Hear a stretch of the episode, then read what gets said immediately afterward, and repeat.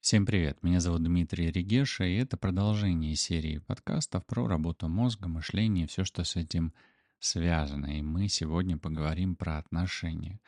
Если возникает разногласия в отношениях, то как их разрешить, что в этом случае делать? Это довольно актуальная тема. А, в последнее время часто слышу от разных людей, от э, знакомых, от коллег – от друзей, что что-то не так в отношениях, что-то было не так в отношениях, отношения распались, хочется здоровые отношения. И вот что можно делать, какие можно использовать шаги для того, чтобы отношения были хорошие, гармоничные, не созависимые, не токсичные, а вот позитивные, такие классно развивающие. Я дам 10 э, пунктов, э, составил на основании своего, своего опыта, опыта друзей, знакомых, э, такие топ-10 э, лучших способов, как разногласия в отношениях э, разрешить. Вообще, разногласия — это нормально естественно. Важно лишь уметь разрушать их, разрушать, разрешать их конструктивно. И, во-первых, можно признать наличие проблемы. Я думаю, что если вы обращались к психологу, психотерапевту, к другим специалистам, а, работающим с мышлением, с подсознанием, то слышали, что это первое, что необходимо сделать. Не игнорировать проблему и не делать вид, что все в порядке, а признать то, что между вами возникли разногласия и таким образом двигаться дальше. Второе — это выбрать подходящее время и место для разговора не начинать обсуждение в моменты, когда кто-то из вас устал, занят, расстроен, разъярен. Лучше найти спокойное время, когда вы оба можете сосредоточиться на разговоре. Это такая типичная ошибка, когда человек э, хочет, э, допустим, жертва или, или не жертва, хочет э, разрешить как можно быстрее вот это разногласие, вот прямо сейчас нужно поговорить. Вот мне прям хочется вот сейчас, давай, не нужно. Дайте время успокоиться, устаканиться. Возможно, что конфликт разрешится сам собой. Может быть, ваш партнер к вам подойдет извиниться и скажет, блин, был неправ или был, была неправа. А, лучше выбрать подходящее время и место для разговора. Активно слушайте друг друга. Это третий совет. Давайте всегда партнеру высказаться, не перебивая и не делая поспешных выводов. Потому что есть такая тема, как э, восприятие. А, и восприятие может быть разное. Ваш партнер может говорить одно и нести одну, э, один энергетический заряд в своих словах, а вы можете воспринимать это по-другому. Покажите, что вы действительно слышите и пытаетесь, ну, слово пытка, наверное, на самом деле не очень хорошее, что вы понимаете, точку зрения партнера, что вы готовы и хотите понять точку зрения партнера.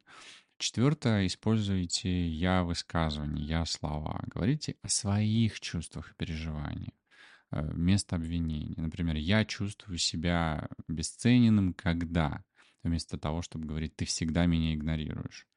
Заметьте разницу. Я чувствую себя обесцененным, я чувствую сама, я чувствую сама. Э, это, кстати, тоже такая оговорочка по Фрейду, как говорится. Я чувствую себя обесцененным, когда... Первая фраза и вторая. Ты всегда меня игнорируешь. Вот обратите внимание, если бы вы были на месте вашего партнера, вот как бы вы восприняли каждую из этих фраз?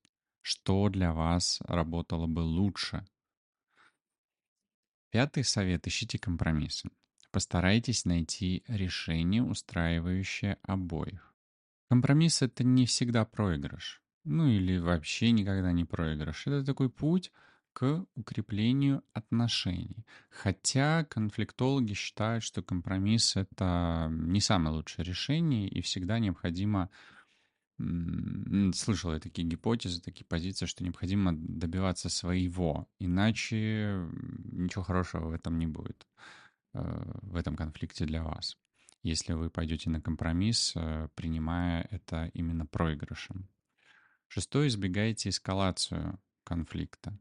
Э, то есть старайтесь контролировать свои эмоции и избегайте слов и действий, которые могут усугубить ситуацию. Это как раз относится к теме выбора подходящего времени и места для разговора.